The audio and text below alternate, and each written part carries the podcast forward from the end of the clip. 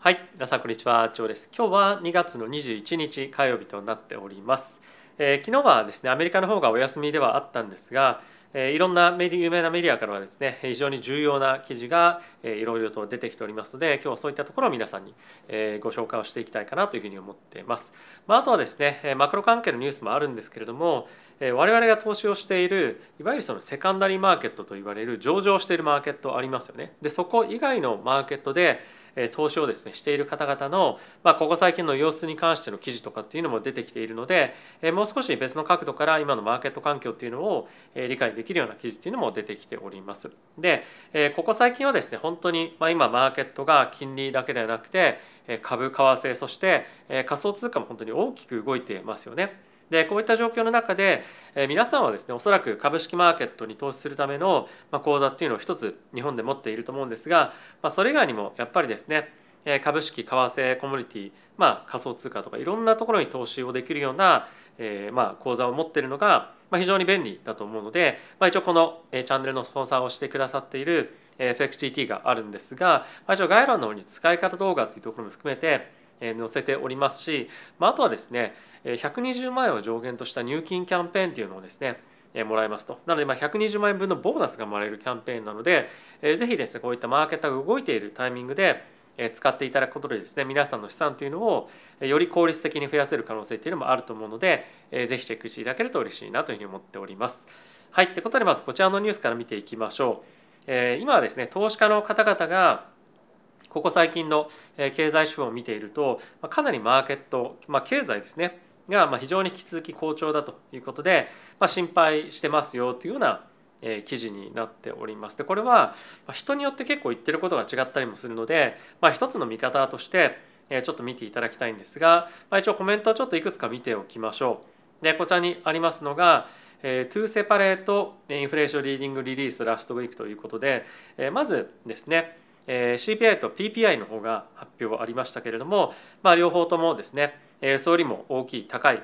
数値ということでマーケットはまあ一つまだまだ利上げとかっていうところが進む可能性があるのでまあ非常にお心配をしていると。で今週はですね金曜日に PCE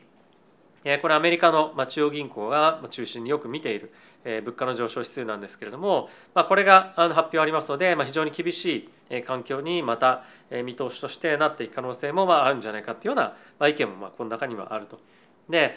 プラスそれに加えて今まだまだちょっと僕もそうなんですけれどもま今のマーケットに対して引き続き前向きに見ているような人っていうのが一定程度いますよね。でその方々っていうのはやっぱり今年の後半にかけて非常にある程度速いスピードで物価の下落っていうのが起きてくるでしょうということを今予想しているわけなんですよね。でプラスそれに加えて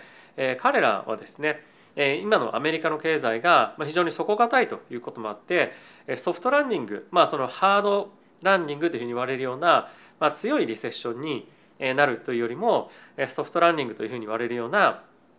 景気の後退を伴わないような、え、まあマーケットの非常に悪い環境っていうのもまあある程度織り込んでいると。なのでまあこれが楽観的すぎるんじゃないかっていうような見方がまあ今一部で強く懸念をされているような状況になっていますよね。でそれ以外にもですね今週の水曜日に関しましては FED の FOMC のミニッツ、まあ、ミニッツっていうのは議事録ということなんですが議事録が出てきたりですとかあとは既存の住宅の販売件数そしてパーソナルコンサンプションエクスペンディチャーこれさっき言った PC ですね、まあ、これが発表あるということでマーケットでは非常に注目を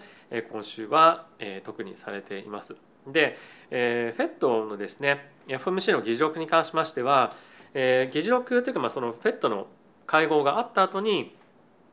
CPI とか PPI とか、まあ、そういった指数が出てきているのでえ一応その FOMC の中で議論されていた、え温度感と今の状況というのは、まあ、若干違う可能性もあるというか、まあ、その時よりも悪くなっている可能性っていうのもあるので、まあ、そこもある程度頭の中に入れながらどういった発言をしているかっていうのは、まあ、聞いておかなければいけないポイントかなというふうには思っています。で、えもう一個最後にこのニュースで見ておきたいのが今ですねこちらにもあります通り、えー、金利に対して非常にセンシティブな、えーまあ、セクターつまりここに書いてあるのがハウジング住宅ですとか、まあ、あとは車関係ですねに関しては、まあ、非常にアクティビティが減速をしているというのが、まあ、かなり目立ってきてはいる一方でサービスセクターに関してはですねまだまだそういったまあ経済の減速っていうのがなかなか見えないと。でプラスそのサービス関係のセクターに関しては GDP のですね、まあ、大体8割を占めるような、えー、まあ大きさなんですよね。なので、え、まだまだこれから本格的なそのリセッションというか経済の減速っていうのが出てくるということもあるので、まあ、今のやっぱり状況を見て経済が強いですよねっていうのが少しまあ言い過ぎなんではないかっていうような記事ですよね。やっぱりこのどれぐらいのセクターが、まあ、どれぐらいのそのサービスセクターがあの全体に対してどれぐらいの割合を占めているか、まあ、それが8割なんですがこういったところの、まあ、実際あの感覚というのも持っておくとまあ、今後もう少し予想をしやすくなるんではないかなというふうに思ったのでちょっとこちらご紹介させていただきました。でそんな中なんですけれどもウォール・ストリート・ジャーナルの、えまあ、看板記者というふうに言っても過言ではない、えニックさんがですね、えこちらツイートをしていたんですけれども、えゴールドマン・サックスの、えアナリストがですね今の現在のマーケット環境をちょっと一個、えまあ、抜粋して書いているところなんですが、まあ、何をフォーカスしているかというとここはですねあの雇用なんですね。で今あのいろんな企業が特にま中小企業ここで言っているんですけれども、まあ、雇用がかなり以前よりも楽になってきてるというふうに言い始めているんですよね。で過去え比べてみても、まあ、今の採用環境っていうのはかなり楽になってきてるというのが、まあ、このニックさんが言ってる内容になりますと。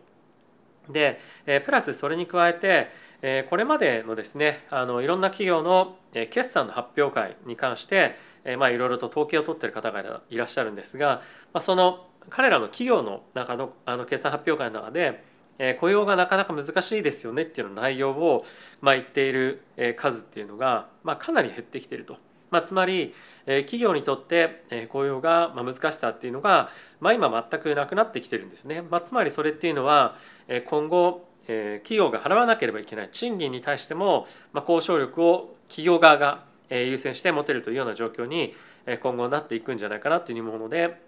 え賃金の上昇というところに関してもま今後まあ、ある程度落ち着いてくる可能性もあるんじゃないかというふうに思いますし、まあ、あとはある程度今、えー、失業率っていうのがどんどんどんどん下がってきてはいますが、まあ、これは一過性のものなんではないかというような、まあ、見方も強くできるというふうに思います。まあ、あとはですねこの中に、えーまあ、リップっていうんですかね、まあ、あの返答として書いてあるのが、まあ、今の状況今の時期っていうのは、まあ、統計のあの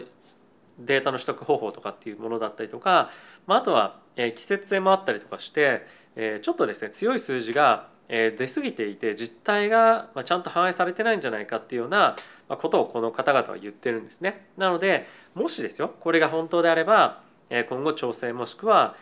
他の今後発表される月の雇用の数値に関してえもっともっと弱いものがま出てくる可能性があるんじゃないかおよびま今強く出てる数字っていうのはま実際にはもっと弱いのでえ賃金だったりとか他のデータは、まあ、今のこのえ雇用の統計をえ参考にすることがなかなか難しい、まあ、つまり、まあ、他の経済指標に関してはもっと予測が、えまあ、実際の数字も合わせて弱く出てくるんじゃないかっていうようなことが、まあ、議論されているんですね。まあ、この辺り非常に面白いポイントだなというふうに思ったのでえご紹介を差し上げました。はい、でもう一個ですね、まあ、今これも面白いなというふうに思ったのが皆さん株式マーケットへの投資をメインでされていると思うんですがどれぐらいのちなみにリターンを見込んで投資をしていますでしょうか。えー、っていうのもですね今あのトレジャリービルというふうに言われておりますアメリカの半年間のですね債券があるんですがそれがなんとですね5%の利回りを今期待できるような状況にありますと。であればですよわざわざ株式に投資をして、えー、まあリスクが高い運用をする必要って、まあ、あるのかっていうのが、まあ、人によっていろいろと考え方がありますと。で今のこの5%と S&P の運用の大体期待リターンっていうのが、まあ、同じぐらいなんですよね。でこれってどういうふうに計算してるかっていうと、まあ、PER をベースとして計算しているんですが、まあ、ちょっとこちらのチャートを見ていただければこっちの方がいいかな、見ていただければと思います。でこの赤のラインがですねトレジャーリービルつまりアメリカの6ヶ月の債券の年率のリターンですね5%でこの黒のラインがアメリカの、株価のですね、まあ、期待リターンなんですけれども今大体もうお互い5%ぐらいになっていますと。であればですよ、えー、まあリスクが高いのが当然株の方ですしアメリカの今債務上限の議論というのが行われてはいますけれども、まあ、デフォルトは基本的には起こらないでしょうというふうに、えー、もし仮に考えた場合、まあ、圧倒的にダウンサイドのリスクがトレジャーリービールアメリカの債券の方が低いので債券の方に自然とお金が集まってくるでしょうと。でやっぱり今もろもろの市場環境を考えた時にやっぱり本当に株式マーケットの投資っていうのはリスクリワード的にですよ短期的なまあリスクリワード的にペイするのかっていうのはま非常に疑問な状況になっているというふうに、まあ、結構思ってる方も非常に多いですし、まあ、僕も正直そういうような見方をしているタイプなんですけれども、えー、まああの仮想通貨だったりとか株式マーケットへの投資を、まあ、ある程度小さくしておいて大部分の方は、まあ、イールド、まあ、つまり、まあ、債券ですとか、まあ、あのリートとかですね不動産とか、まあ、そういった配当が定期的にしっかりと入ってくるマーケットに対して投資をするという方が、まあ、今のマーケットはまあリスクを考えると、まあ、僕はいいんじゃないかと思いますし、まあ、こういったデータを見ると、まあ、やっぱりそうなのかなというのを改めて、えー、僕はちょっと考えさせられましたね。はい、で、えー、もう一つこれも面白いなというふうに思ったのがそんな中ですよそんな中、まあ、ヘッジファンドの方々に関しては、えーまあ、 GAFAM を中心としたビッグテックに対して非常に資金をですね多く入れている方が、まあ、多く出てきていますと。でここで名前が挙がっている銘柄についてちょっと見たいと思うんですがこちらにもあります通りマイクロソフトですとかアマゾンそしてまあアリババだったりとかあとはアドバンスマイクロデバイスまあ AMD ですねメタそしてまあアドビあとここには名前上がっていませんがおそらくえっと NVIDIA とかに関しても今 AI が注目されていますよね。でやっぱりその AI に関して非常に半導体関連の銘柄っていうのが重要になってくるのでまああの NVIDIA とかにもちょっとあのチャートの動きとか見てみると、まあ、かなり上がってきているので、まあ、そういった銘柄に資金が入っているんじゃないかというふうに、え見えますよね。でこういった銘柄に投資をしているのっていうのはヘッジファンドだけじゃないんですよ。あの先日別の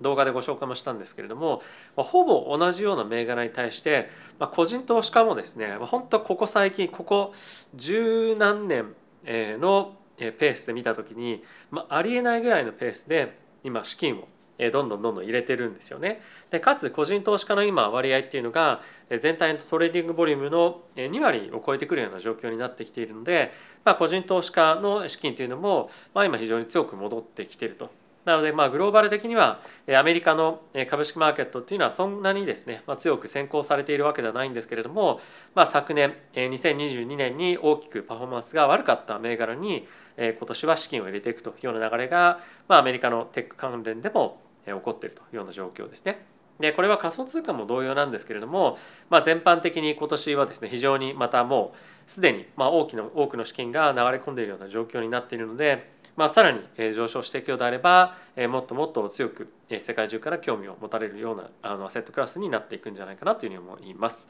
はい、で続いてですね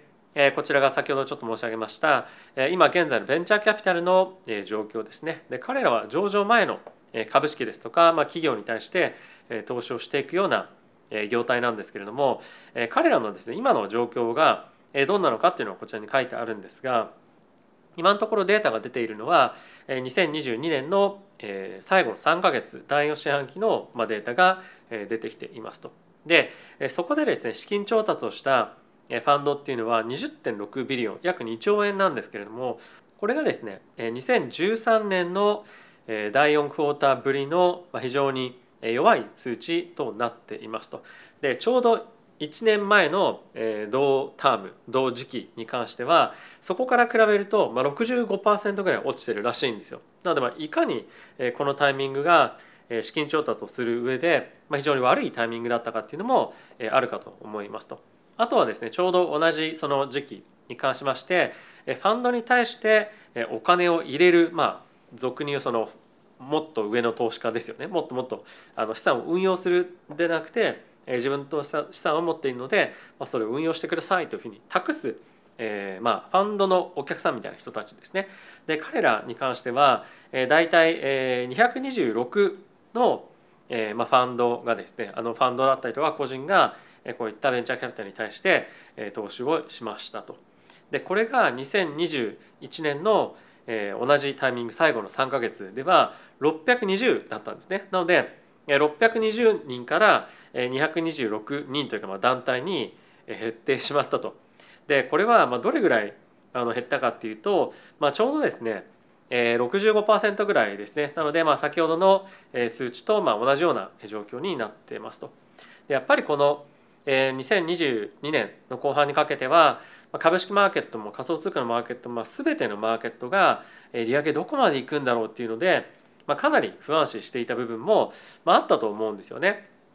でこれがまあ徐々に徐々に、えー、物価の下落っていうのが、まあ、ある程度目目,、まあ、目処が取ってるのかちょっとまだ分かりませんがえ取ってるというところと、まあ、あとは2023年の後半にかけてえ利下げがまあ行われる可能性がある程度高いよねというような見方が、まあ、少なくともこれまではされていたので資金がですね、まあ、結構リスクマーケットに入っていたということが、あ、あるとは思いますが、まあ、やっぱりこういった数値を見てみると比較的、まあ、あの投資家っていうのはやっぱ慎重性がまだまだ今もあるんじゃないかなというふうに思いますしあとやっぱりこういったですねベンチャーキャピタルの投資をする人たちっていうのは彼らはですね流動性がないマーケットなんですよ。売ろうと思ったらその投資した資金をですね売却して回収するっていうのができないんですよね。なので、まあ、より慎重にリスクが高い投資になるんですけれども、まあ、そういった方々は以前よりも本当にもう10年ぶりとかぐらいの規模で慎重に動いているというような状況なので、まあ、今あの株式マーケットの方が流動性は高いんですが、まあ、引き続き、えー、まあ警戒をしながら投資を継続していくというようなフェーズもまだまだ続いていくんじゃないかなというふうに僕は思っています。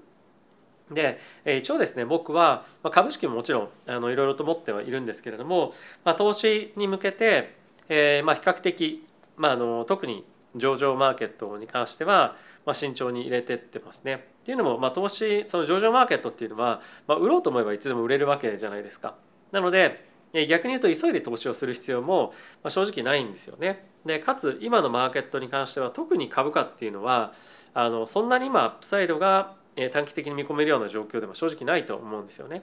なので、まあ、焦って入れる必要は正直ないかなというところなので、まあ、割安だなというふうに信じれるものがあれば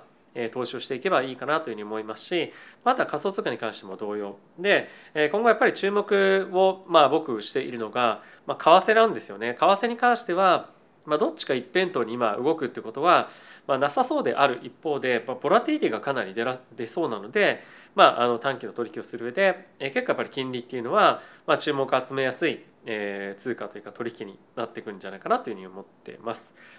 はいまあ、いずれにせよですねあのまだまだマーケットが、えー、まあ先透明先行き透明